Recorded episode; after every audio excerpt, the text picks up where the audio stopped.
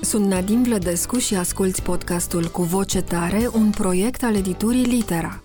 Vă invit la o discuție liberă și cuprinzătoare pe teme dintre cele mai actuale din domenii variate: cultură, educație, psihologie, mediu, sănătate, dileme sociale. Veți asculta conversații convingătoare și puncte de vedere bine argumentate ale unor oameni care au un cuvânt de spus în mediul cultural și în societate.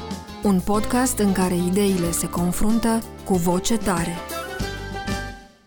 Bună ziua, bun găsit la Cu Voce Tare, podcastul editurii Litera. Sunt Nadine Plădescu și vorbim astăzi despre un subiect foarte drag mie.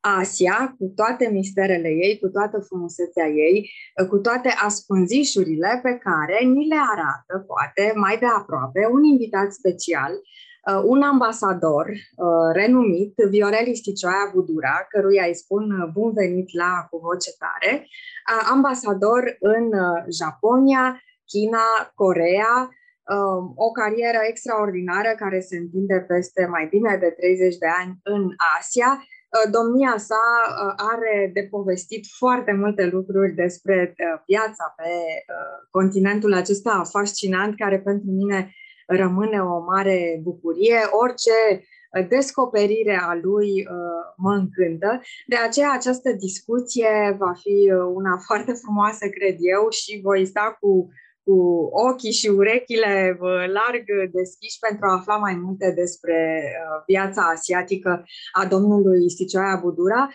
pe care o povestește într-o carte recent apărută, O privire spre Asia, amintirile unui ambasador. Glumeam înainte de a începe discuția că un ambasador niciodată nu și arată toate armele, nu povestește exact așa cum s-au întâmplat toate lucrurile. Este un mod de viață acela al uh, reținerii și al diplomației, uh, o, o viață foarte interesantă și cu atât mai mult mă bucur că avem astăzi ocazia de a intra puțin în culisele ei, atât cât ne va permite discuția cu domnia sa. Bună ziua și bun găsit! Salut, Minile! Mulțumesc pentru invitație! Eu vă mulțumesc și în numele editurii și pentru cartea frumoasă pe care ați publicat-o la Litera. Și am să încep pentru a nu mai uh, Uh, zăbovi uh, și pentru a intra direct în subiect cu o întrebare uh, cum ați ajuns în Asia? Știu că primul dumneavoastră contact cu Asia a fost China, de altfel sunteți și licențiat în limba și literatura chineză. Cum, cum a fost primul contact cu China anilor 80, care bănuiesc că era foarte, foarte diferită de China din zilele noastre? Și ce a simțit atunci un tânăr diplomat român um, transpus într-o lume uh, total diferită de a noastră, mai ales că România anilor 80 era un uh, teritoriu atât de închis, iar uh, Asia era o lume fascinantă, șocant, Asia șocantă, dacă mai țineți minte, era un film care circula pe casete în România, noi aveam o imagine uh, care pendula între romantismul lui Marco Polo și această imagine oarecum brutală a unei Asii în care se mănâncă diverse creaturi și se întâmplă diverse lucruri care mai de care mai grozave. Da, întrebarea dumneavoastră este foarte incitantă. V-aș întreba câte zile avem pentru podcast ca să putem atinge foarte, foarte tangențial de altfel toate subiectele, dar ca întotdeauna în această privință invitația noastră inspiră. Într-adevăr, um, am ajuns în Asia și prin jocul întâmplării și prin jocul dedicației.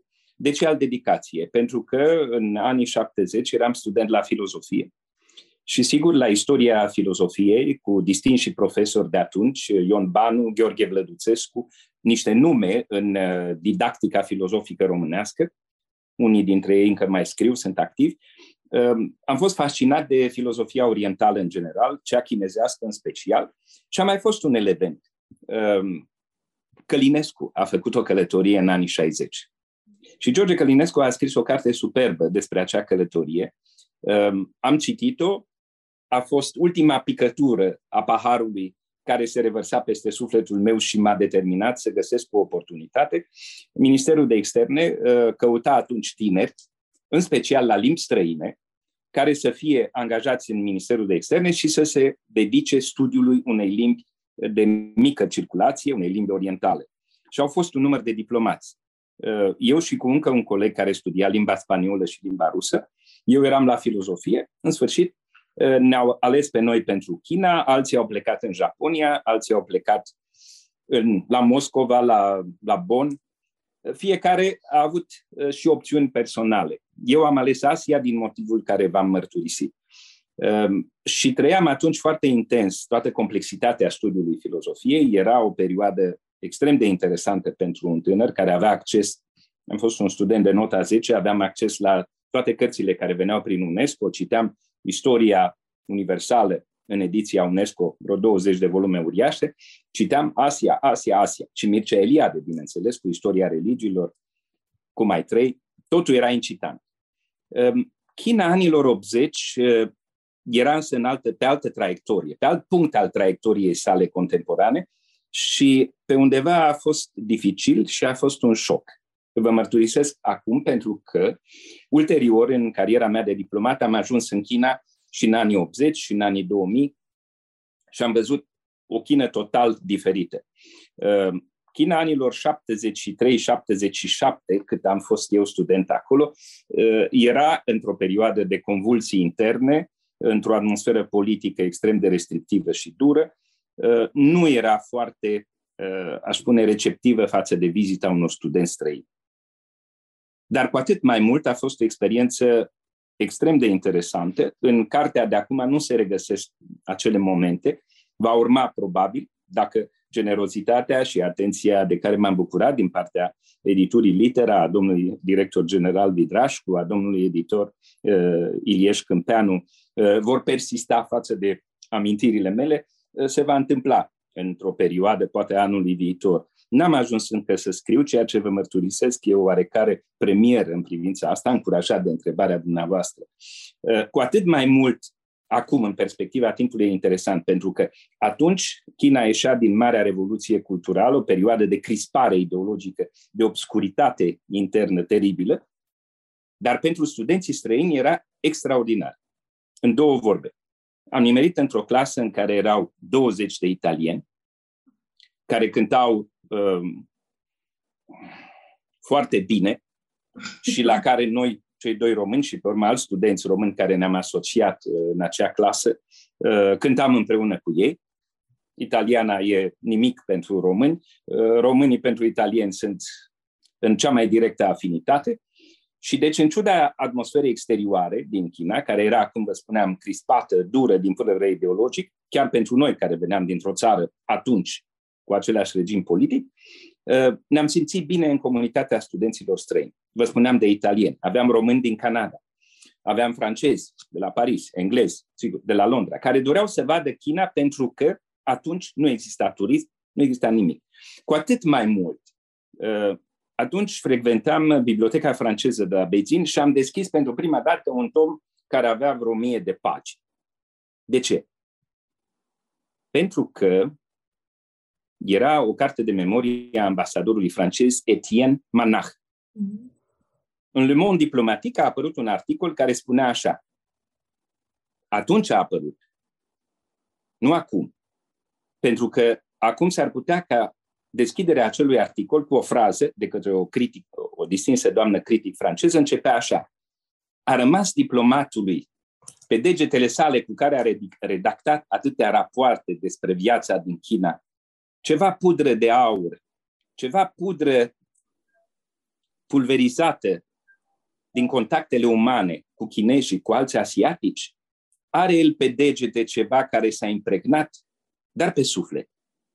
E aceeași întrebare care uh, eventualul cititor, uh, cel care deschide volumul meu, ar putea să aibă întrebările acestea. Aș spune că da. De ce? Uh, vă spuneam la un moment dat că într-o discuție tot cu un distins ambasador norvegian uh, la Tokyo, ulterior, uh, îl întrebam dacă în proaspătul volum de memorii pe care îl, îl lansa, uh, și-a pus trăirile lui ca diplomat. Și el îmi spunea, uite, am scris în această carte de memorii despre negocierile la care am participat pentru un acord economic între Norvegia și Uniunea Europeană. Și am scris nu numai despre ceea ce vorbeam noi la masa negocierilor, ci și ce discutam pe coridoare, acolo unde era neoficial, dar acolo unde intram într-un contact empatic, emoțional. Apropo de asta, știți și dumneavoastră, acum cu pandemia s-a rupt acest farmec al contactului personal direct. Dacă nu era pandemie, stăteam într-un fotoliu vis-a-vis de dumneavoastră. Uh, slavă Domnului, tehnologia ne oferă încă iluzia că trăim în normalitate. Și fiind oameni, preferăm normalitatea. Dar realitatea e că ceva s-a pierdut.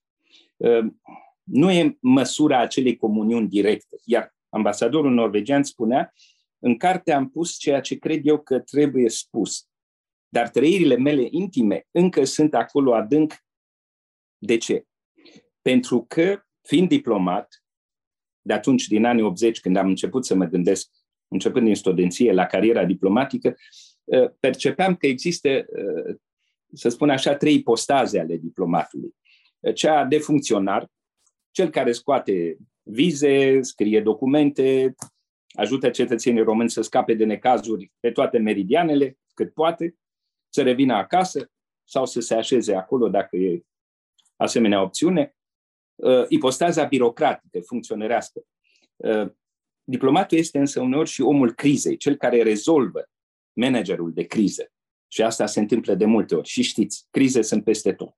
Indiferent că este vorba de accidente naturale, taifunul, tsunamiul, da? care a distrus atâtea comunități, uh, diplomatul cel care vine, repatriază, ajută pe românii rătăciți pe alte meridiane, știți și dumneavoastră, ultimul avion din Africa de Sud, etc.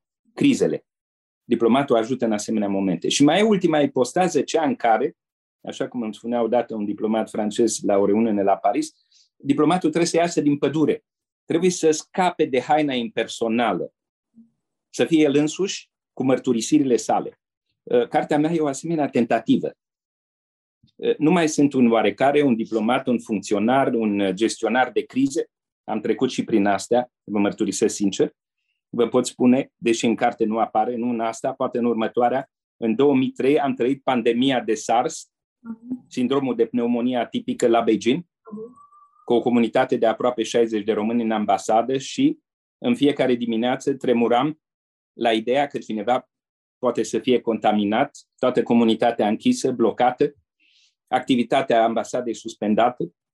Deci, realmente a mărturisi despre cariera diplomatică, a ieși din pădure, din ceea ce pare obscur, ascuns sub un văl, e un exercițiu necesar. De asta, pe undeva, amintirea anilor de, de studenție din China, care rămâne un, un exercițiu încă de făcut uh, mult mai uh, generos, știți, în relatări viitoare, a însemnat atunci o primă inițiere, dincolo de ceea ce cartea lui Călinescu, uh, filozofia orientală, da, Confucius, Lao Tzu, mă invitau să învăț, realitatea directă este mult mai incitantă. Exact cum ați spus și dumneavoastră despre experiența pe care ați avut-o în călătoriile din Asia. Uh, aceste lucruri, cred eu că cel care le-a trăit, cazul diplomatului, trebuie mărturisite. Cum? Uh, încercarea mea a fost, și cartea asta reprezintă, uh, în niște povestiri închegate. Uh-huh. Empiric vorbind, cu cap și coadă. Așa s-a întâmplat, am trăit acolo, uh, am fost martor, partener, uh, protagonist. Iată cum s-a întâmplat, iată care acum, în perspectiva timpului, încerc să descifrez înțelesul acelor întâmplări. Deci, trăirile de altă dată ne ajută în perspectiva timpului acum să înțelegem mai bine ce am trăit. Cam asta ar fi cheia uh, a ceea ce am dorit să povestesc și despre perioada aceea trăită în China și altele. E frumoasă abordarea dumneavoastră, foarte poetică și foarte filozofică, mai ales evocarea studentului care avea atâta nevoie de a absorbi toată informația legată de China, un, un tărâm necunoscut. Îmi, îmi place foarte mult această imagine a dumneavoastră cântând împreună cu studenții italieni. Sper că ei nu cântau o sole mio fiind aruncați în, în China comunistă din anii 80, care cred că era un spațiu mult mai opresiv, chiar și decât acum. Uh, am mai multe întrebări aici, um, um, pentru că rămân pe ceva ce e foarte important de știut faptul că un diplomat este un reprezentant al țării sale care nu își permite să vorbească în numele propriu. Pe undeva văd o paralelă cu meseria mea de interpret de conferință, pentru că și interpreții și traducătorii în general au această frustrare, că ei sunt vocile celor care vorbesc și că mesajul pe care îl transmit trebuie să fie exact acela al vorbitorului și nu trebuie să facă greșeala de a adăuga sau de a denatura în vreun fel ceea ce se spune pentru un diplomat, cu atât mai mult, mai ales în situațiile de criză pe care le-ați evocat. Și atunci aș vrea să vă întreb așa. În primul rând, legat de ce spuneați, erau mulți români în China în anii 80, în afară de personalul ambasadei și în afară de probabil puținii studenți uh, români care studiau în China. Apoi, aș vrea să vă întreb care este prima regulă a diplomației aceea pe care niciun diplomat nu poate să o încalce, nici măcar după ce nu mai este în exercițiul funcțiunii. Mi-ați evocat două figuri de ambasadori norvegian și francez, dar eu cred că deși ei au simțit nevoia să uh, spună lucrurile pe care nu le-au putut spune atunci când erau uh, oficiali, uh, nu, au, nu reușesc și probabil nici dumneavoastră n-ați spus chiar tot în cartea dumneavoastră să uh, spună absolut tot ce s-a întâmplat, pentru că există acest pact pe care îl ai cu meseria ta de a nu putea uh, descoperi uh, anumite lucruri. Uh, cât, uh, cât este uh, ascuns, cât rămâne ascuns și cât este arătat din frumusețea acestei meserii, uh, îi invit pe cititori să vadă, citindu-vă cartea, încă o dată o privire spre Asia, amintirile unui ambasador, Revenind uh, la cele două întrebări, câți români uh, erau în China în anii 80 și care ar fi prima regulă a diplomației? Să rămână pentru întrebări, pentru că ele deschid un evantai în mare măsură, așa cum ați spus, absolut justificat, uh, găsindu-și foarte multe răspunsuri, mult mai interesante decât ce pot să spun eu acum în, în această economie de timp, în volum. E o invitație, iertare pentru insistență, dar uh, adevărat.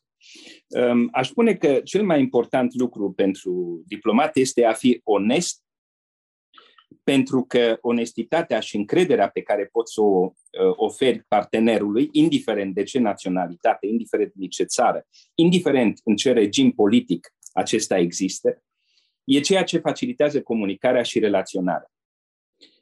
Tot un diplomat francez spunea, um, vedeți, um, uneori situația e atât de tensionată, diferențele dintre noi și interlocutori sunt atât de mari, uh, încât ai impresia că discuți cu diavol.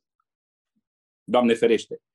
Și totuși, diplomatul, în interesul țării sale, în interesul îndeplinirii misiunii pe care o are, de a relaționa, de a comunica, de a stabili un dialog, indiferent ce misiune are, trebuie să negocieze chiar și cu diavolul. Aici e diferența între omul obișnuit și diavol. Pardon, și, și diplomat, care trebuie să negocieze cu diavolul, în timp ce omul obișnuit spune, cum spune românul, piei drace, nu mă interesează. Uh, dar ceea ce, ceea ce uh, interesează este găsirea unui mod de exprimare, a unei formule uh, care, care arată că trebuie să ai capacitatea de adaptare la interlocutor, indiferent cât de dificil este. Da. Și vă mărturisesc sincer, uh, tânăr diplomat fiind în anii 70, uh, spre sfârșitul anilor 70 în Ministerul de Externe, uh, soția unui director din NEAE era o doamnă care se ocupa de cursurile noastre de training pentru protocol, dactilografiere, că la vremea aceea, oricum și acum un curs de dactilo e bun pentru keyboard, da? Această doamnă avea capacitatea de a vorbi fiecăruia într-un limbaj extraordinar de pozitiv, a găsit pentru fiecare un compliment care era justificat, avea o percepție directă nemaipomenită la calitățile interlocutorului. Și unul din colegii mei la cursul respectiv o întreabă, nu vă supărați, să ne spuneți tuturor lucruri atât de frumoase, aveți un limbaj, nu v-am auzit odată spune ceva neplăcut cuiva. Dar dacă ar trebui să vorbiți diavolului, ce ați spune, nu? Că sunteți o bună creștină. Și doamna a răspuns, i-aș spune că e bun la ceea ce încearcă el să facă. Sigur, el încearcă să facă rele, dar măcar e bun la a face lucruri rele. Pentru asta îl și blestemă. Revenind însă la, la diplomat, există circunstanțe extrem de dificile în care un diplomat are misiunea să negocieze cu adversari. Și dacă se poate să-i transforme în parteneri. De multe ori vorbim studenților în Asia, la Universitatea Hanguk de la Seul. Este universitatea unde se studiază limba română. 40 de studenți pe an. Da? Limba română. Din, dinainte de stabilirea relațiilor între România și Republica Corea, care s-a întâmplat în 90. Din 80 și ceva, au început cursurile de limba română. Apropo de ce spuneați dumneavoastră cu studiile de limbi străine. Studenților de la Keio, Universitatea Keio, Universitatea de la Beijing, de studii străine. Totdeauna le-am spus studenților și târziu la Tokyo, pe urmă, în anii 2014-18, când eram ambasadorul UE, că lucruri de care ne mândrim în Europa, și vorbim asta ca membri ai Uniunii Europene, a fost faptul că Uniunea Europeană a reușit să depășească adversitatea, da?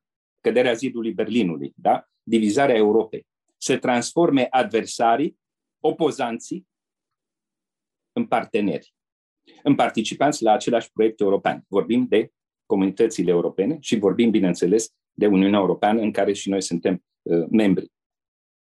Ăsta este meritul Uniunii Europene. Și asta studenții înțelegeau și mă întrebau, dar în Asia, între țările asiatice, am putea face așa ceva? Sigur, răspunsul de bun simț este uh, încercați. Luați Uniunea Europeană ca model, încercați să găsiți ceea ce este comun, compatibil, îmbrățișabil, dacă se poate inventa, care să vă permită apropierea. Uh, spuneați ce cântau studenții italieni și noi alături de ei. Bineînțeles că cântau bandiera rosa, steagul roșu, pentru că majoritatea studenților proveneau din cercurile foarte influente la acea vreme ale Partidului Comunist în mediul diplomatic uh, italian. Dar cântau și O Bella Ciao, uh-huh. da? care se cântă și astăzi în diferite interpretări, în diferite regii și așa mai departe. Uh, pe de altă parte, ați vorbit de cursurile masă de interpret. În primii 10 ani, cam din 1977 și până la sfârșitul anilor 80, um, am făcut și o muncă de interpret de limba chineză. Și atunci am simțit, traducând la toate nivelurile, până la nivel de președinte de stat, premier, prim-ministru, ministri, atunci am simțit ceva care probabil e un sentiment împărtășit de, și de dumneavoastră, că interpretul este uh, un om în umbra istoriei. El nu e în prim plan. Știți, când reflectoarele sunt pe liderii care vorbesc, interpretul este în spate. E în umbra liderului, e, e în umbra decidentului. Dar tot ce se comunică atunci între lideri uh, se intermediază de către el. E o furtună de gânduri, e o furtună de preocupări. Știți tot ce înseamnă a trece dintr-o limbă într-alta un mesaj. Se amestecă structurile de gramatică, se amestecă uneori citate. Uh, chinezii foloseau uh, proverbe care erau legate de un context istoric și pentru ei un proverb spus într-o negociere uh, venea cu un sac de înțelesuri pe care pe moment trebuia fulgerător, dintr-o despicătură, să știi exact ce vrea să spună. Știți? Nu mai zic de momentele în care unui uh, ministru român, regimul vechi, dar nici astăzi, nu aveți grijă că nu se feresc de așa ceva, se vine ideea să spună un ban cu bulă. Da. da? Fără să se preocupe de contextul istoric și de toate celelalte înflorituri ale multiplelor sensuri și jocuri semantice. Însă ceea ce rețin, și am scris-o în uh, prefața unui volum scris de un distins interpret uh, uh, chinez, despre experiența lui cu limba română și am spus că, într-adevăr, uh, interpretul are contribuția lui la marile înțelegeri istorice și el ar trebui amintit. Dacă vă uitați pe frontispiciul, da, pe pagina de website a unui distins institut de relații internaționale din Australia, Lowray Institute, sunt convorbirile între lideri americani și sovietici pe vremea tensiunilor din timpul războiului rece. Iar în spatele lor sunt doi interpreți. Deci australienii au fost dintre cei care au dorit să pună, repet, pe pagina de deschidere a website-ului Institutului de Relații Internaționale, nu numai liderii. O să găsiți, de exemplu, poza unui institut uh, american, unde este numai Hrușciov și Kennedy, criza rachetelor din anii 60. Ei au decis dar poza adevărată, așa cum e desfăcută și australienii au pus-o, e și cu interpreții. Mm-hmm. E... Am trăit momente, iertare, doamna Vlădescu, da? Uh, am trăit momente în care o eroare de traducere, nu eram prima mână la acea traducere, era o comisie mixtă română-chineză, uh, cel care traducea era un distins coleg, mult mai în vârstă decât mine, cu un grad diplomatic superior, și în viteza, influența comunicării și a dialogului, uh, a fost, să spunem, o mică scăpare în care el uh, a folosit un termen care desemna uh, o materie primă oferită la exportul României către China. Mm. Iar chinezii au luat termenul așa cum a fost pus. Ulterior însă s-a constatat din verificarea reglementărilor că la vremea aceea legislația românească nu permitea exportul de materie primă neprelucrată. Și deci oferta aceea, îmbrățișată imediat de parteneri, nu putea fi făcută. Știți că nimeni n-a avut curajul să vină să spună, uh, știți, a fost o greșeală de interpretare, nu o greșeală politică de oferte.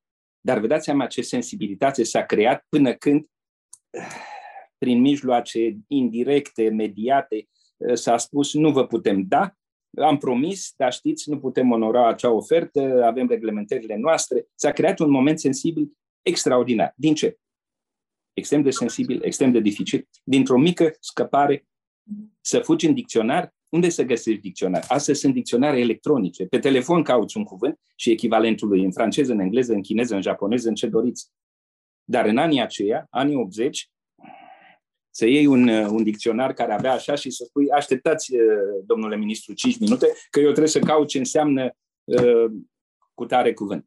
Uh, deci, uh, destinul interpretului, așa cum știți și dumneavoastră, este extraordinar de dramatic și am avut aceste lucruri ulterior și ca ambasador în negocierile pe acordul politic strategic dintre Japonia și Uniunea Europeană, în care am fost negociator principal în primii ani, Uh, când anumiți termeni, într-adevăr, uh, apăreau ambigui, vagi și necesitau explicații, explicații, explicații. La început, un articol avea trei rânduri. Dorim să cooperăm între Europa și uh, Japonia în domeniul relațiilor internaționale. Nu e foarte clar?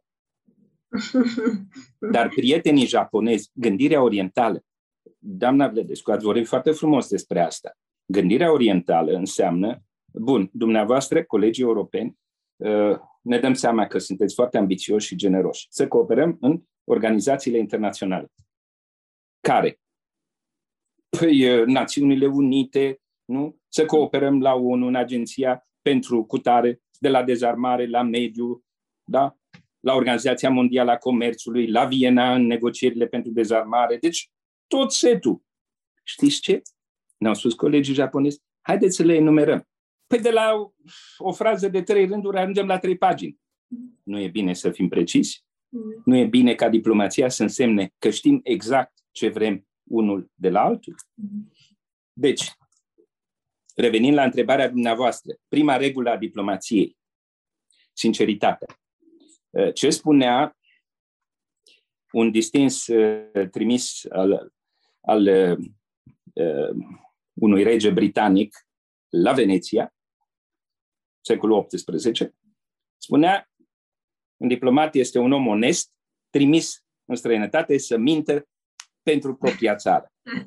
Sigur, contextul acelor ani, ă, la Veneția, știți cum e, se practicau tot felul de lucruri, disimulări, nu mai vorbim de familiile tradiționale care la Veneția, la Florența, ă, se ocupau de intrigi în care numai sinceritatea nu era o calitate vizibilă. Ă, practica, deci... așa cum am trăit eu viața diplomatică, îți spun un singur lucru. Dacă vreți să menținem termenul de a minți, poți să minți prin omisiune. Nu spui tot. Spui selectiv. Dar dacă înșeli partenerul, interlocutorul, ă, cantitatea de încredere se stinge. Și marea problemă nu e tema podcastului nostru, dar ca să înțeleagă lumea cu ce se ocupă diplomații, să înțelegem cu toții, și noi cei care am trăit-o și, în care, și încă înțelegem parțial. De la 9-11, de la atentatul cumplit, da? Uh, crimele teroriste începând cu septembrie 2001, uh, drama diplomației a fost că a traversat o perioadă în care nu i s-a mai dat nici credit și n-a mai fost o sursă de încredere. Uh, tot exercițiul relațiilor internaționale a trecut pe partea de forță, de acțiuni violente. Și de atunci tot încercăm să scăpăm de blestemul pe care l-a aruncat asupra noastră acțiunile violente, acțiunile ter- teroriste. Încercăm să salvăm sinceritatea, comunicarea, deschiderea. Și nu e ușor. Pandemia a încărcat și acest efort. Dar revin la prima regulă a diplomației. A fi sincer atât cât se poate, dar a fi sincer. Da? Mărturisit. Pot să vă spun acum despre experiența mea, despre ceea ce este în carte, că reprezintă o doză bună da, de rememorare, deci lucrurile trăite rememorabile, nu e totul, nu e 100%, dar dacă mă obligați să cuantific, doamna Vlădescu, sunt 90% din 100%. Sunt 90%. 90% reprezintă efortul de onestitate. 10% este ceea ce poate cred eu că pe unii ar deranja, pe alții ar pune într-o situație delicată, pe alții i-ar arunca într-o confuzie. Deci, omisiunea este pentru a proteja mai degrabă, nu pe mine, pe toți cei care, alături de mine, la anumite momente, au trăit lucruri mai punt sau mai puțin uh, dificile. Deci, iată așa câteva fragmente de răspunsuri la întrebările uh, superbe pe care mi le-ați spus. Mulțumesc frumos! Am reținut. Pentru a sintetiza, am mințit cinstit, este regula numărul unu a diplomației, să nu uităm că diplomația se bazează pe politețe și pe protocol și că protocolul diplomatic este unul foarte strict, mai ales la un nivel foarte înalt și mai ales în țări asiatice care au o altă cultură, unde cea mai mică greșeală poate duce la un incident de stat. Mi-ați pomenit uh, acest incident uh, cu uh, oferta României care n-a mai putut fi retrasă și mi-am adus aminte de uh, memoriile interpretei lui François Mitterrand, uh, englezoică de altfel, care uh, era pusă în tot felul de situații. La un moment dat uh, a trebuit să ia notițe, să facă interpretare consecutivă pe ce avea în geantă. Nu avea nicio agendă și a scos ursulețul copilului ei și a scris pe spatele lui ce spunea François, pardon, scuze, François Mitterrand. Um, Acum, uh, uh, paralela cu interpreții mă încântă, pentru că, da, ei sunt în, uh, în umbră, dar e bine că sunt uh, în umbră, pentru că din umbră uh, pot observa de multe ori lucruri care se întâmplă în prim plan pe care le pot corecta sau la care uh, uh, se pot aștepta, adică să nu fie luați pe nepregătite. Revenind la limbă, pentru că, iată, limba este ceea ce ne unește și pasiunea pentru uh, limbile străine. Um, puteți să-mi dați un exemplu de proverb chinez pe care a trebuit să-l interpretați și să-l puneți în context. Și uh, vreau să vă întreb aici mai multe despre limba chineză. Cât de greu v-a fost să o învățați? Cât de bine o stăpâniți? Și cum, cum v-ați folosit de ea ca uh, ambasador? Și dacă uh, vorbiți și japoneza sau coreana, cu atât mai mult aș vrea să știu uh, uh, lucrurile astea, pentru că noi avem ca europeni, cu un mic complex de superioritate față de alte culturi, considerând că Europa este cea mai veche, deși Asia este și mai veche.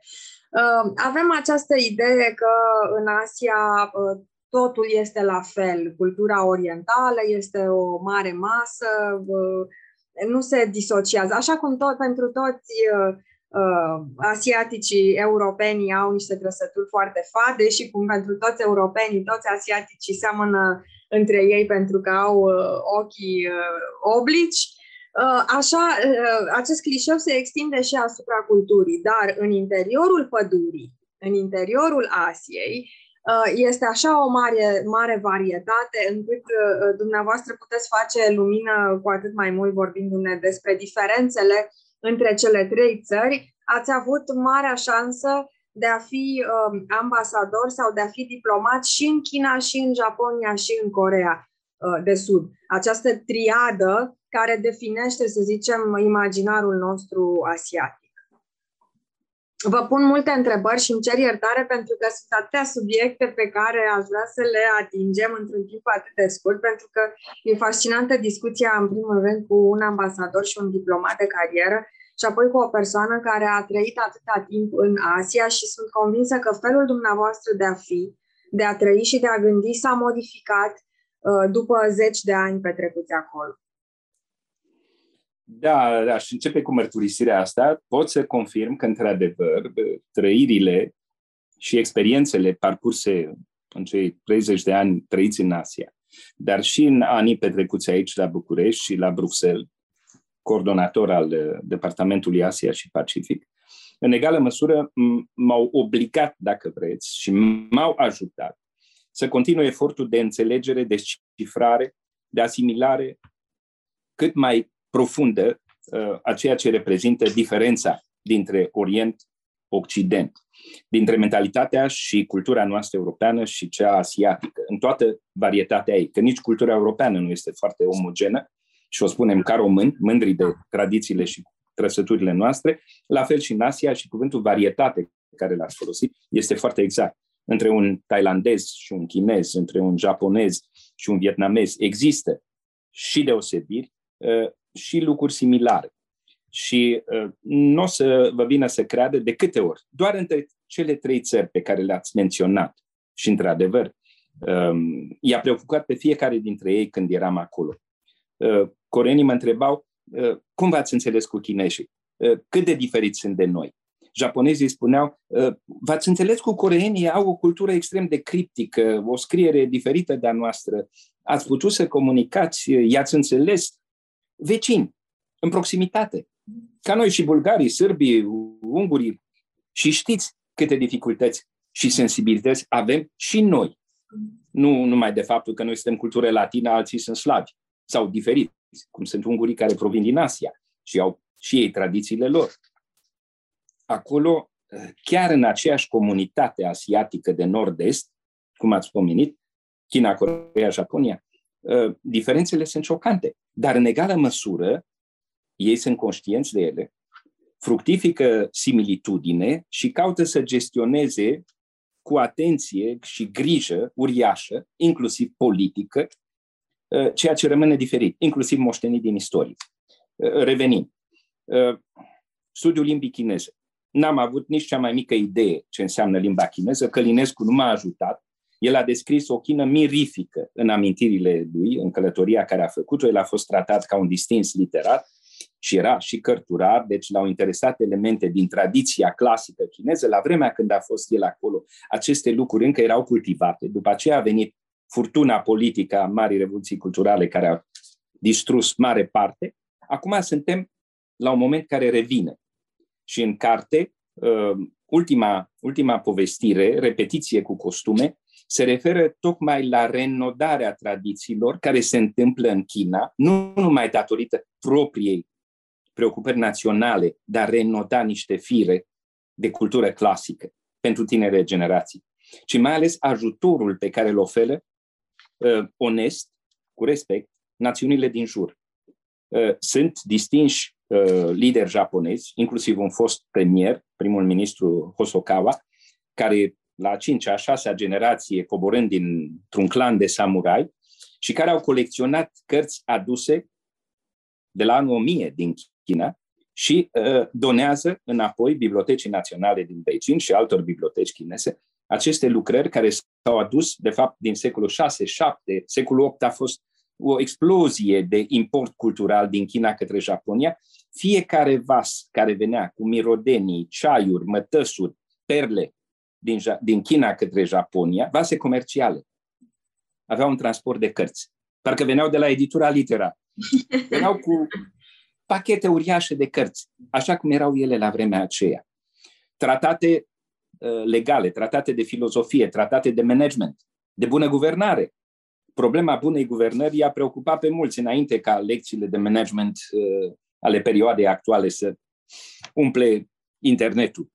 Existau de atunci așa ceva. E, și acum ele sunt donate înapoi. Unele din ele s-au pierdut în China din cauza vârtejului de experiențe politice și așa mai departe. Și chinezii le redescoperă, se redescoperă pe ei înșiși în aceste interacțiuni culturale.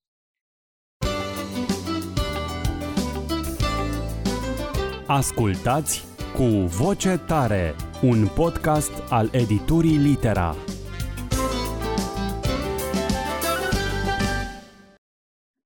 Eram la Seul, la ambasador și o distinsă prietenă a soției, o doamnă din mediul artistic, ne spune, vă invit să mergem la examenele confucianiste. La examenele confucianiste, acum, anul de grație 2001, ce să căutăm acolo? Păi fiul meu de examen. Admitere? Știm ce înseamnă în Asia admiterea la facultate. E o linie care împarte destinul în două. A intrat sau n-a intrat? Și știți că, din păcate, unii tineri care eșuează se sinucid. E dramatic. E o opțiune dramatică pentru destinul unui tânăr. Nu spun că e bine sau rău. Spun că așa e construită uh, viața și înțelegerea ei în acel mediu. Și o întrebăm, e admitere la facultate? Nu.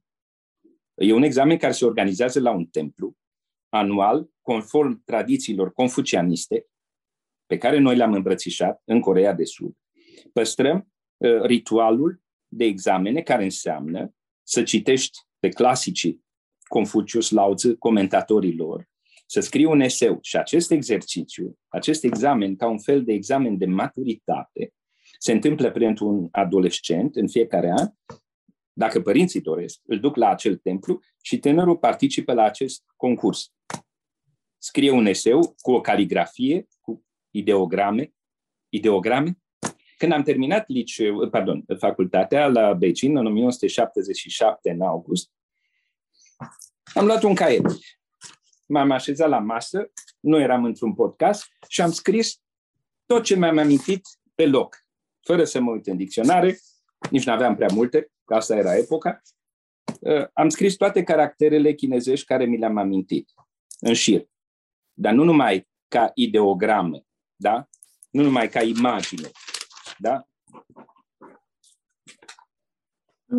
Ci și ce înseamnă înțelesul, cum se pronunță, tonul la care se pronunță.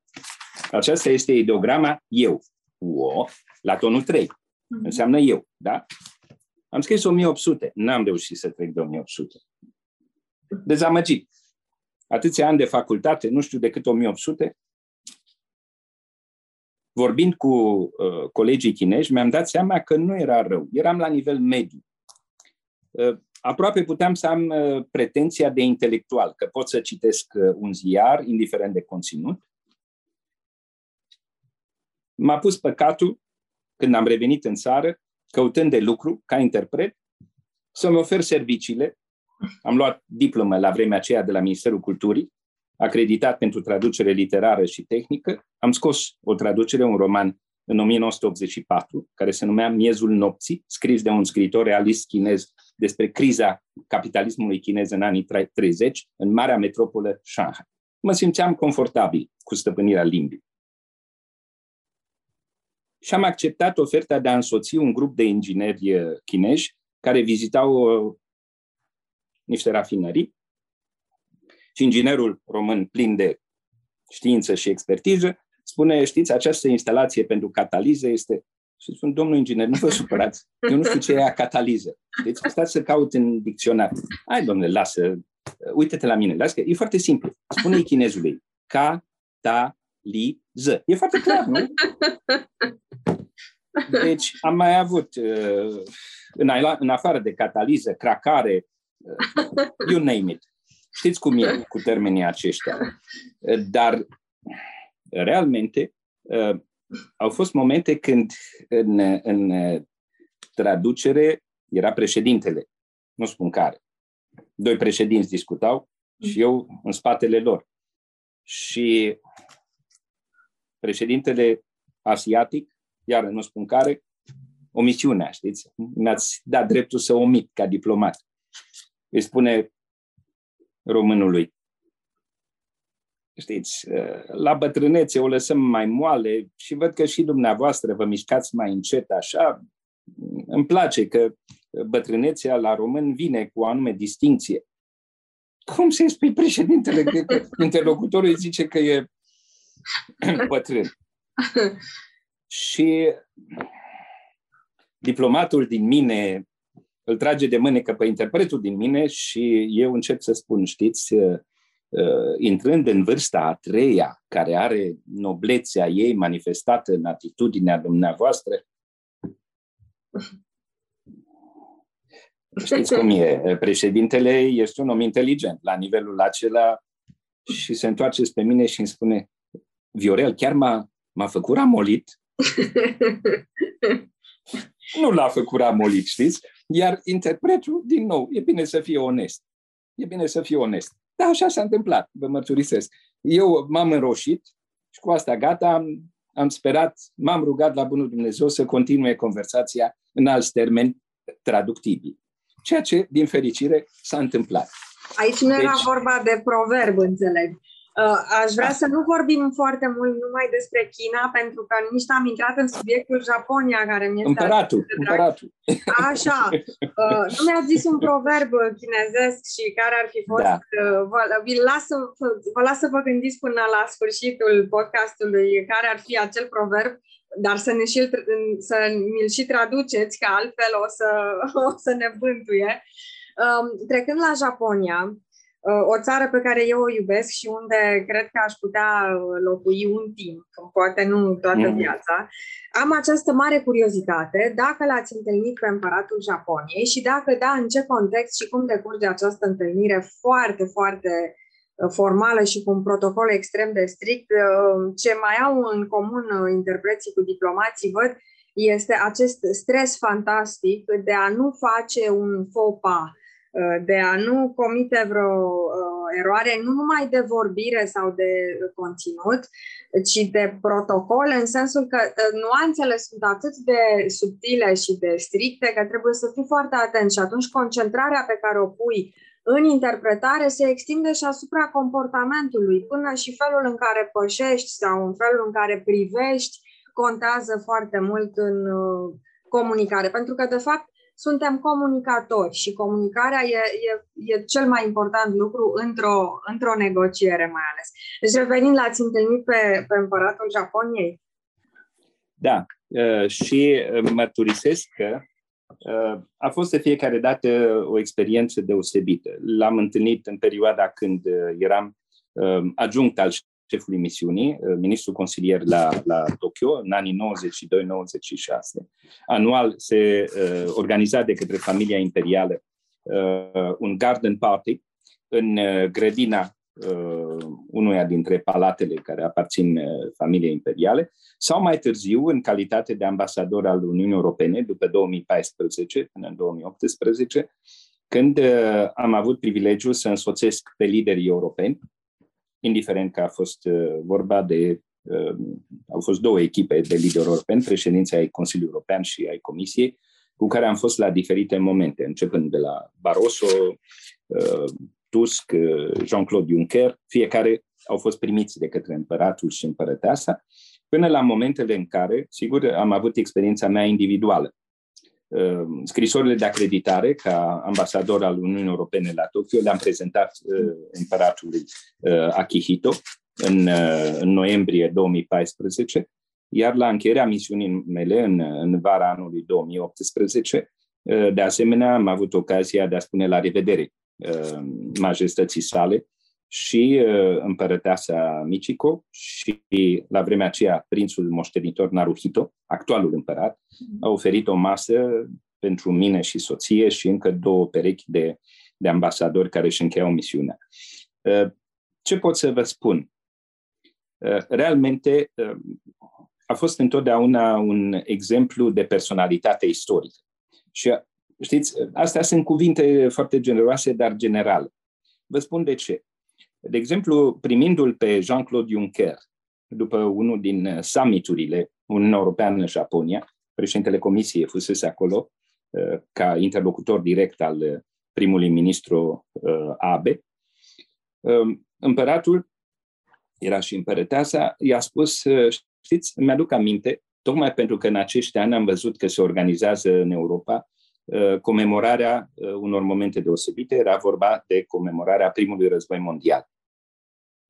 Și spune, um, am fost foarte onorat să fiu invitat alături de președintele Statelor Unite, președintele Franței, cancelarul german, uh, primul ministru britanic, un membru al familiei uh, regale britanice, fusese și împăratul Akihito acolo. Și ne povestea acum. Um, Și exact în spiritul a ceea ce vă spuneam, uh, meritul Uniunii Europene de a reconcilia continentul european, de a aduce pacea între foști, foștii adversari care s-au confruntat. Împăratul spunea, e un exemplu pe care uh, aș dori să-l învățăm și noi în Asia. Și noi am avut conflagrații, confruntări, dureri istorice. Reconcilierea rămâne încă un exercițiu necesar de actualitate, dar foarte sensibil. Și povestea el, la momentul acelei ceremonii comemorative despre primul război mondial, spune, era și președintele Reagan, Statele Unite, și uh, doamna Thatcher, și zice, președintele Reagan a fost cel care a deschis ceremonia și a vorbit foarte frumos și la un moment dat s-a întors către un membru al uh, familiei uh, regale dintr-o altă țară europeană. O misiune, nu spun care. Și el a spus, uitați-vă la acest distins reprezentant al casei regale europene respective. Noi, toți am citit despre primul război, am văzut filme, dar această persoană a fost acolo. Era un tânăr sergent, comanda un pluton și a participat la debarcarea din Normandia. Deși era membru al familiei imperiale, dar știți cum se întâmplă, foarte multe familii imperiale, regale, își trimit blăstarele să servească în armată. Și acesta fusese acolo. Debarcase pe plaja din Normandia. Fusese rănit în timpul operațiunilor de consolidare a pozițiilor primului desant în, în operațiunea respectivă. Și spune, suntem aici cu toții, capete încoronate, sigur, inclusiv împăratul Japoniei. Dar martorii istoriei, veteranii, sunt cei care știu ce preț de sânge s-a plătit pentru aceste conflagrații. Ei trebuie să ne spună ca noi, cei care avem pe umeri responsabilitatea deciziilor, a gestionării conflictelor, cum să facem să evităm război. Și spune împăratul uh, Akihito, atunci am simțit înțelepciunea voastră a europenilor și pe care și noi, asiaticii, trebuie să o asimilăm, să o împrumutăm. Deci, uh, cum să vă spun, uh, în, în Japonia, prin natura Constituției, a aranjamentelor consecutive uh, conflagrației din Asia, celui de-al doilea război mondial, familia imperială nu are merite directe în negocierile politice, nu are implicări și responsabilități. Este un simbol al Uniunii Naționale, împăratul este șeful statului, de aceea primește acreditările ambasadorilor străini. Dar nu se implică în viața politică. Însă, în momentul în care au existat anumite tensiuni, acum câțiva ani, în 2015, când uh, se sărbătoreau 70 de ani de la încheierea uh, războiului, și împăratul Akihito avea impresia că nu sunt la nivelul așteptărilor populației care dorea să vadă o reconciliere autentică între foștii adversari, între oamenii care suferiseră, indiferent că fuseseră agresori sau victime, a făcut un gest personal și a făcut o călătorie în Pacific, în zone, insule, alte țări, în care armata imperială, trupele imperiale din anii 40, uh, făcuseră operațiuni extrem de dure, sângeroase. S-a dus acolo și a explicat uh, cum istoria trebuie înțeleasă, a exprimat regretul pentru ceea ce se întâmplase în istorie, a făcut gesturi de o generozitate și de o semnificație extraordinară. Și vă spun sincer, eram cu soția la colț, la magazin, ieșisem după niște cumpărături, într-o vară în Tokyo, și dintr-o dată uh, am văzut că poliția a oprit circulația. În apropiere era clubul de tenis uh, Tokyo și au venit două mașini o limuzină deschisă, fără uh, acoperiș, știți? Și uh, în urma ei încă o mașină de escort. În mașina, în prima mașină, cu stegulețul imperial, era împăratul Akihito și împărăteasa Michiko. Împăratul era în picioare, în mașină deschisă, fără niciun fel de protecție și vă spuneam că era la colțul străzii, semaforul a trecut pe roșu. Mașina imperială a oprit, Împăratul a început să facă cu mâna, oamenii din jur l-au salutat, au strigat banzai, wansui, în limba chineză. Banzai înseamnă 10.000 de ani, mhm. ceea ce înseamnă să trăiască. Da? Formula de omagiu pentru împărat. Împăratul a făcut cu mâna, i-a salutat pe toți, s-a întors la fiecare. Ce să vă spun? Nu protecție, nu zid de bodyguards de jur împrejur, din potrivă, spontan. Se schimbase semaforul, trecuse pe verde și oamenii făcuseră aproape zid în jurul mașinii și îl omagiau pe, pe împărat. Da? Deci, o simpatie spontană fără niciun fel de problemă. Um, ce să vă spun? Um, când uh, am prezentat scrisorile de acreditare, maestatea sa, Akihito, m-a întrebat, uh, domnul ambasador, uh, e mai greu să fii ambasadorul României într-o țară sau e mai greu să fii împărat, pardon, ambasadorul Uniunii Europene? Maestate, e prima mea experiență ca ambasador la Uniunea Europene. Am fost uh, șef de departament într-un, într-un serviciu european de relații internaționale la Bruxelles și uh, ca ambasador român ai numai grija relațiilor bilaterale. Da? Ce facem noi, cum dezvoltăm exporturile, cum stimulăm studenții să meargă să studieze, să vină la noi, să vină la noi turiștii, să vină investitorii. Ca ambasador european, la vremea aceea, aveam 28 de state în spate care așteptau uh, să vadă uh, ce poate să facă Uniunea Europeană, cum să-i ajute pe toți. Uh, și nu vă spun, uh, maestatea așa îmi spune, aveți un mare avantaj. Că noi avem relații tradiționale cu toate statele europene. Deci, despre oricine ați vorbi ca ambasador european, aici veți găsi deschidere. Și Asta a fost, uh, cum să spun, meritul acelei misiuni. Pentru că atunci când am ajuns ca ambasador uh, în uh, român, în Corea, eram al treilea ambasador după deschiderea relațiilor diplomatice și ambasade în 1990. Eu am ajuns în 2000, 10 ani mai târziu, al treilea ambasador. Încă primeam uh, corespondență pe adresa ambasadei cu Republica Socialistă România. Când sunam la Ministerul de Externe să cer o întrevedere la un adjunct de ministru, îmi spuneau de unde sunați? Uh, ambasada României. Ambasada Armeniei? Da. Știți? Deci, era un teren, trebuia să merg să le vorbesc studenților unde este România și așa mai departe. Deci, uh, în anumite momente e greu. În, în Asia, când mă duceam și spuneam sunt ambasadorul Uniunii Europene, îmi spuneau care e subiectul, știm despre asta atât, ce ne mai ajutați să înțelegem mai bine. În sfârșit, uh, în ce limbă Ajutați-mă cu întrebări. În ce limbă comunicați cu împăratul?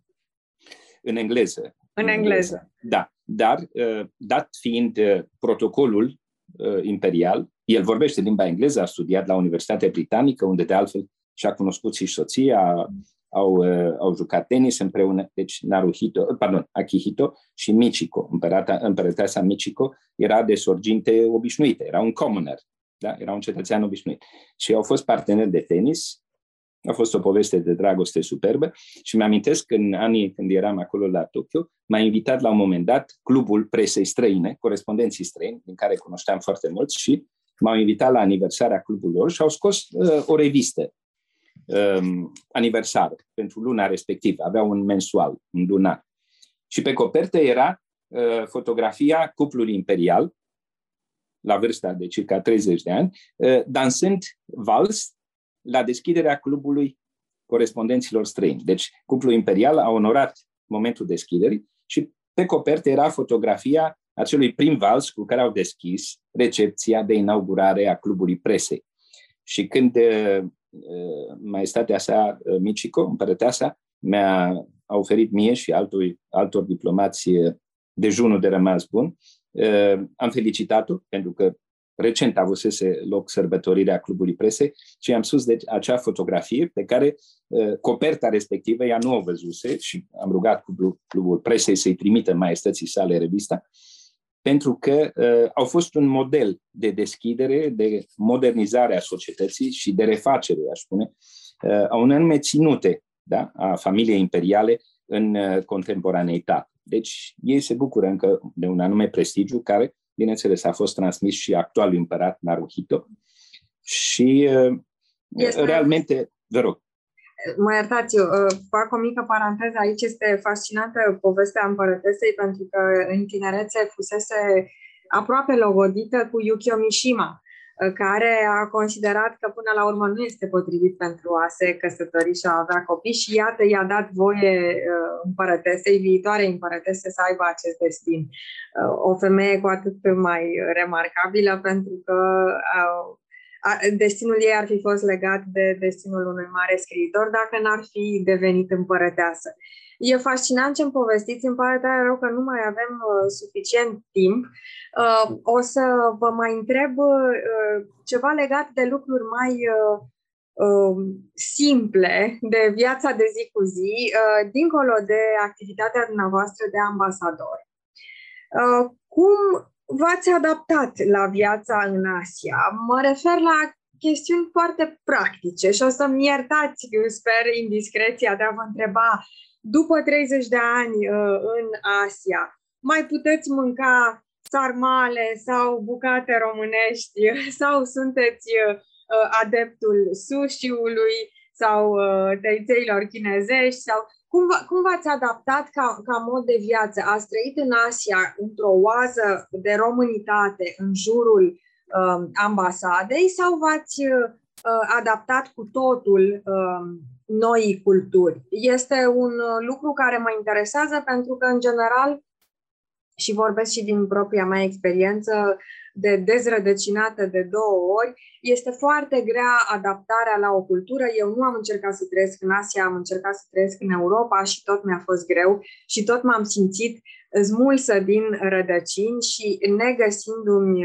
locul, chiar dacă acasă, aici în România, e uneori foarte greu de Uh, de trăit sau de dus. Asta legat de mâncare, dar nu numai de mâncare, și de uh, activitatea de zi cu zi, de faptul că uh, e o cultură foarte diferită, de limba pe care chiar dacă o stăpâniți bine, rămâne o enigmă, de tot ce înseamnă uh, a trăi într-o o societate cu totul și cu totul diferită și mă gândesc și la momentul reîntoarcerii acasă cât de greu v-a fost să vă readaptați în România, revenind după zeci de ani, uh, România schimbându-se și ea foarte mult în timpul ăsta. Realmente, uh, știți cum, pare paradoxal. Uh, când eram departe, la Seul, Beijing, Tokyo, ne lipseau sarmalele. Norocul era că aveam în, în ambasadă colegi atât în serviciu diplomatic, în serviciu administrativ, la birou atașatului militar, care știau să gătească foarte bine, să mureze varză. Ce să vă spun? Lucruri care, sigur, în condițiile de acolo nu întotdeauna erau ușor de procurat. Ehm, mi-amintesc că la un moment dat un coleg din ambasadă reușise să amenajeze pe acoperișul ambasadei la Tokyo o afumătoare, știți?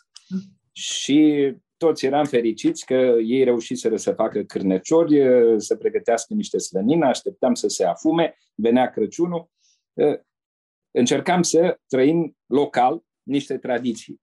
Bun, în Japonia, după cum știți și dumneavoastră, din vremurile în care toate clădirile erau din lemn, acum prea puține mai sunt din lemn, a rămas paima de incendiu și vecinii care au văzut ridicându-se un fir de fum au anunțat pompierii și la niciun sfert de oră după după uh, declanșarea operațiunii secrete au fumătoarea, uh, am avut două mașini de pompieri la poarta ambasadei cu sirenele în plin. Și, bineînțeles, uh, s-a compromis momentul festiv. Deci, sarmale s-au mai făcut peste tot, se reușea într-o anumită măsură, chiar și cu varză dulce, dar paradoxul de care vă spuneam era că acolo ne lipseau sarmalele, cârnăciorii, slănina, mi-amintesc că de un Crăciun, în 93, uh, eram la Tokyo, tatăl meu uh, a prins o delegație care pleca în Japonia la niște negocieri comerciale și unul din uh, comercianții români a venit la mine, domnul Sticioaia, de la tatăl dumneavoastră aveți un pachet de anul nou. L-am desfăcut, era o bucată de slănină și două cepe roșii. Am împărțit cu colegii, respectivul care venise și el dotat, avea și o sticlă de pălincă. Ce să vă spun, a fost un festin. Aici uh, mă bucur că, trecând prin atâtea, că m-ați întrebat și de limbile asiatice, soția a învățat un pic de coreană, fica mea este perfectă vorbitoare de japoneză, eu de chineză, avem o diviziune a muncii internațională în familie Și uh, soția a învățat să gătească niște feluri chinezești, japoneze, uh, coreene. Și uh, din când în când mergem prin București la, la magazine. Există nu departe de molul Promenada, un magazin corean, uh-huh. care are și produse japoneze și coreene, de toate felurile. Și, bineînțeles, majoritatea molurilor sau magazinelor mari au și zona de ingrediente asiatice, unde soția găsește uh, tot ce îi trebuie. Așa încât, uh, când nostalgia ne biruie, uh, transformăm weekendul într-o masă asiatică, cu de toate. Ceea ce se poate. Sigur că sunt și restaurante coreene, japoneze și așa mai departe. Aș spune că există din când în când nevoia de a reveni la acea atmosferă, pentru că uneori fiecare masă a avut Uh, simbolistica ei, de fiecare dată. Și o să regăsiți în carte. Uh, sunt capitole întregi care vorbesc despre modul în care uh, și prietenii chinezi și prietenii japonezi au încercat să ne introducă în universul culinar pentru care o anumită semnificație. Știți, soția mea discuta cu o prietenă zilele trecute și prietena îi spune și mie îmi place, și mie îmi place felul de mâncare respectiv. Uh, cum se urcă furnicile în copac. Uh-huh. Urcatul furnicilor în copac, mai pașan, uh-huh. De fapt urcă muntele, cam așa se spune, uh, este o mâncare cu tăiței din aceia sticloși, tăiței de orez, uh-huh. și cu carne tocată. Mai departe nu mă întrebați că nu știu, dar dacă doriți o chem pe soție, vede rețeta și face și un video cum se prepară. Și soția îi spune, prietenii, dragă, pot să-ți dau uh, rețeta. E foarte simplu. Se găsesc tăiții ăștia la Kaufland, carne tocată cine n-are, câteva ingrediente și ai făcut ce-ți place. Nu, zice, eu nu știu să fac, dar comand la restaurant și știți cum e. Home delivery. Eu trimite acasă. Deci, uh, tocmai pentru că doamna care i-a împărtășit soției rețeta, i-a mai spus câteva secrete și uh, să știți, pe internet găsiți rețete cum se prepară. Dar întotdeauna mai e un mic secret. Ca și la sarmale, ca la plăcintele cu mere, știți bancul acela în care o mamă îi spune fiicei, draga mea, îți dau rețeta secretă a familiei. De ce toți invitații noștri, prietenii tatălui tău, când vin, adoră plăcinta mea cu mere. Secretul e că o fac cu pere, dar nimeni nu observă. Gustul e special. Deci, întotdeauna e un secret. Înțeleg că acest urcat al furnicilor în copac este un fel de mâncare uh, chinezesc. Chinezesc. Da. Bine, nu atât da. mâncarea în sine, ci uh, experiența care stă în spatele uh, produsului culinar, faptul că ați trăit acolo, faptul că aveți atâtea povești de spus. Ăsta era sensul întrebării mele ce anume din cultura respectivă uh, v-a rămas și uh, lucruri de care vă este dor acum uh, la București sau invers, care a fost uh, ceva uh, cu care v-ați obișnuit greu în Asia? Uh, Vedeți, pornind de la filozofia mâncării, uh, și e o chestiune care o folosesc și uh, în lecțiile către studenții mei. Uh, e un grup de studenți la Masteratul de Relații Internaționale de la Facultatea de Istorie București. Și um, povestea care le-o spuneam într-un anumit context pornește de la o mâncare chinezească, Buddha sare gard. Mm. Da? Fo tiao chan, fo tiao chiang. Deci Buddha sare gard. De ce? Călugărul trăind în, în mănăstire, sigur, suferă o groază de restricții, de privațiuni, datorită dedicației sale și credințe. Dar o familie dintr-o locuință care era învecinată cu gardul mănăstirii găteau această mâncare care se fierbe foarte multe ore, presupune niște proceduri, carnea se pregătește într-un fel, după aceea se dă deoparte, se bagă la cuptor și așa mai departe. Sunt o succesiune de, este o succesiune de proceduri care consumă o duzină de ore. Dar de aici și câștigul în aromă, în gust mm-hmm. și în emanațiile, în efluviile care umplu zona. Și bineînțeles că lugărul săracul, dincolo uh, cu rugăciunea și austeritatea lui, uh, nu a rezistat tentației.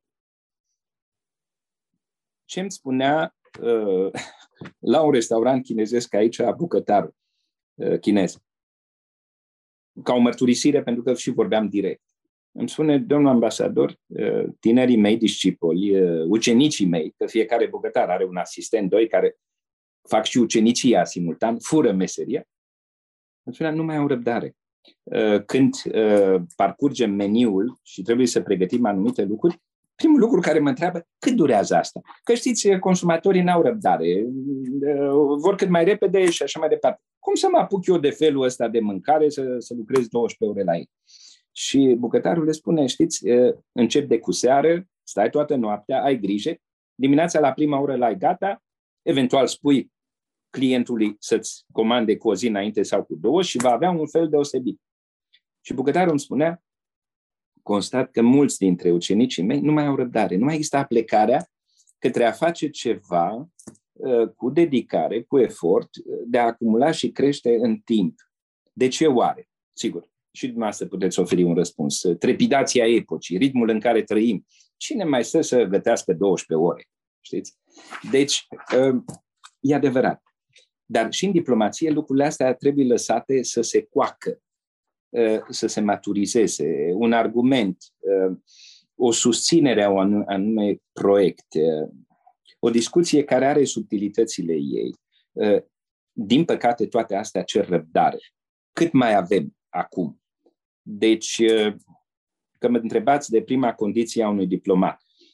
Un, un bătrân diplomat care ne ținea niște cursuri aici la București acum câteva decenii, ne spunea ehm, aveți o singură gură, dar două urechi. Deci avantajele trebuie să fie în favoarea urechii. Ascultați dublu decât vorbiți. Vorbiți mai puțin și fiți atenți la ce spune interlocutorul, aveți răbdare să înțelegeți și atunci răspunsul singurei dumneavoastră guri va fi foarte probabil mai adecvat. Dar ascultați mai mult. Deci, mie mi-a făcut mare plăcere să vă ascult, pentru că întrebările noastre au fost inspirate. Mulțumesc frumos, este exact invers. Mie îmi place, îmi face mare plăcere să vă ascult pentru că răspunsurile dumneavoastră sunt uh, pline de, de miez și descoperă foarte puțin, de asta vă, vă rog să mai veniți uh, în uh, podcastul Litera, să ne mai povestiți, pentru că de-abia am atins așa o brumă de informație despre ce înseamnă lumea asiatică. Nu mai avem timp acum, dar mai am două întrebări. Uh, revin la proverbul chinez și poate îmi spuneți și o pățanie legată de el. Și ultima, ultima întrebare, uh, la, după aceea, la sfârșit. Întrebarea clasică de sfârșit de, de cu voce tare.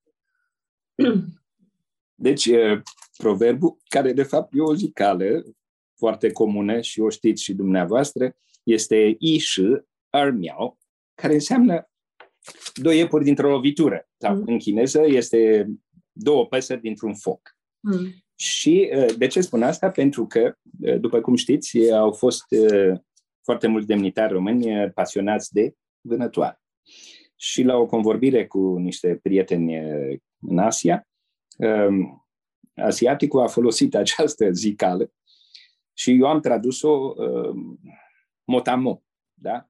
Deci, două păsări cu o piatră, că asta este. Iș, o piatră. Armiau, două păsări dintr-o lovitură cu o piatră. Și interlocutorul român a spus, păi, nu vă dați seama, eu am armă de vânătoare, sunt vânător, eu am pușcă cu două țevi. Deci trag două focuri ca să, de, să omor o pasăre. Interlocutorul asiatic s-a uitat la mine, pentru că întotdeauna când e, survine o neînțelegere, cine e vinovat? Absolut, Cum da. cine? Interpretul, Cum cine? Da. da. Interpretul care ori n-a înțeles, ori a tradus nepotrivit și așa mai departe. Vă rog să mă credeți, nu m-am simțit nemaipomenit de bine. Aici nu da. a funcționat metafora din proverbe, trebuia o traducere foarte, foarte ad literam. Uh, ultima întrebare din discuția de astăzi este care este cea mai recentă carte pe care ați citit-o, pentru că vorbim despre cărți și despre editură și văd în spatele dumneavoastră uh, o bibliotecă frumoasă cu multe volume, deși nu este Tokyo Tower uh, în desen, este Turnul Eiffel. Da, pentru că mi-a plăcut de fiecare dată când am mers. La Tokyo Tower am, am, am trăit niște anișori în jurul lui, în timp ce la Tour Eiffel am ajuns mai rar. Și uh, vă spun sincer, eram uh, adjunct al șefului misiunii la Londra, am fost trei ani acolo ca diplomat în ambasada României Și aveam foarte multe probleme cu anumiți membri ai unor comunități minoritare românești care hălăduiau pe meleagurile de lângă Tamisa. Și mi-amintesc că venise unul care ceruse pașaport uh, pentru copilul său. Deci i se născuse un copilaj, unuia din cetățenii aceia cam rom, romi, așa, cam țigănuși, și vrea să vină acasă. Și mă cheamă consulul, eram atunci însărcinat cu afaceri, și îmi spune, ă, Viorel, uite, e o neînțelegere aici. Cetățeanul acesta rom vrea să meargă acasă cu copilul nou născut, să-l ducă să-l vadă rudele de la București. Da, și, și care e problema? Păi ă, i-am făcut ieri pașaport ă, cu tot ce trebuie, iar astăzi a venit cu copilul. Și Păi nu seamănă. Deci în pașaportul de ieri era o poză, iar ăsta venise cu alt copil. Și cetățeanul rom ne explică, zice, domne, ai, mâncava și sărutava și ochișorii. Știi? Ăsta e copilul soră mi. Și am zis să-l duc pe el. Că și așa de mic din pașaport nu se vede mare lucru. Ori pe ăla, ori pe ăsta, tot una, tot negru, tot cu ochișorii și substituise copilul pe același pașaport. Deci, uneori lucrurile acestea în diplomație sunt un pic mai complicate cu dragii noștri cetățeni, dar nu asta e important.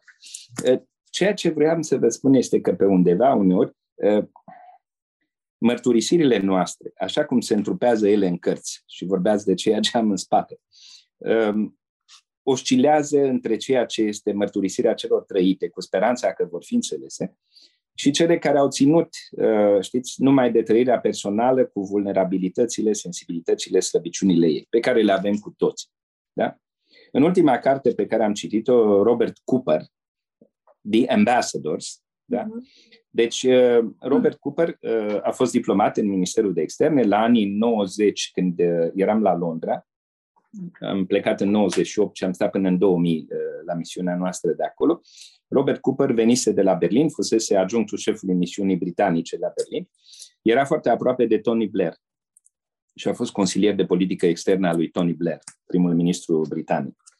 Și era partizanul integrării europene, a Uniunii Europene. În 2011, în februarie, când am venit la Bruxelles, uh, Robert Cooper, ca un senior, uh, diplomat senior uh, britanic, era consilierul doamnei Catherine Ashton. Uh, înaltul reprezentant pentru politica externă și de apărare a Uniunii Europene. Și uh, am fost colegi un timp la Bruxelles. Ce m-a impresionat la el, el a ieșit în scurt timp după aceea, fiind senior, uh, a ieșit la pensie. La despărțirea de noi, staful care lucra cu doamna Ashton, uh, ne-a făcut o mică prezentare în care, în versuri alese din clasicii poeziei britanice, engleze, nu britanice, din clasicii poeziei engleze, a descris diplomația. Deci, din iați, din alții, a ales da, versuri care se potriveau perfect unei descrieri a profesiunii noastre. Cartea de care vă spuneam, The Ambassadors, începe cu diferite memorii, inclusiv Kissinger, dar, bineînțeles, parcurge o adevărată istorie a diplomației, în care el spune un singur lucru. Că, în ultima instanță, diplomația e făcută de oameni și are, din cauza asta, are toate însușirile pe care acești oameni le-au putut dedica, cele pe care n-au ajuns să le împlinească, și că uh, înțelegerea a faptului că diplomația este partea umanității, a ceea ce suntem noi înșine, ca cetățeni obișnuiți, cu aspirații, cu eforturi, este cea mai bună cheie pentru a înțelege această profesie. E ceea ce am uh, explicat și eu, într-o anumită măsură, încercând să încheg, știți, acest prim set de istorisiri cu miez. Sper ca ele să dea acest sentiment. Cu siguranță și uh, mulțumesc frumos pentru această discuție frumoasă și pentru că ați acceptat invitația noastră și vă mai așteptăm uh, oricând uh, cu uh, uh imboldul către cititor de a descoperi uh, Asia și prin uh, uh ochii unui ambasador, uh, domnul uh, Isticioaia Budura, excelența sa ambasador în, uh, în Asia, în uh, Uh, mai multe țări, un lucru rarisim și cu atât mai bogată această uh, dezvăluire, această pătrundere în lumea din spatele uh, reflectoarelor, în, într-o descoperire care arată cât de fină este această balanță între exact ceea ce spuneați, uh, a fi uh, pe scenă și a, a te ține de acest deziderat de a fi onest în limitele negocierilor diplomatice și în același timp de a-ți păstra propria identitate și de a spune cum ai văzut lucrurile prin ochii tăi. Mulțumesc frumos încă o dată, vă mai aștept la cu voce tare, la revedere pe data viitoare. Sărut mine și mulțumesc și eu. Ați ascultat Cu Voce Tare, un podcast litera cu Nadine Vlădescu și invitații săi. Podcastul cu voce tare poate fi ascultat pe Spotify, SoundCloud, iTunes, Apple Podcast, Google Podcast, pe canalul de YouTube al editurii Litera și pe blog Litera.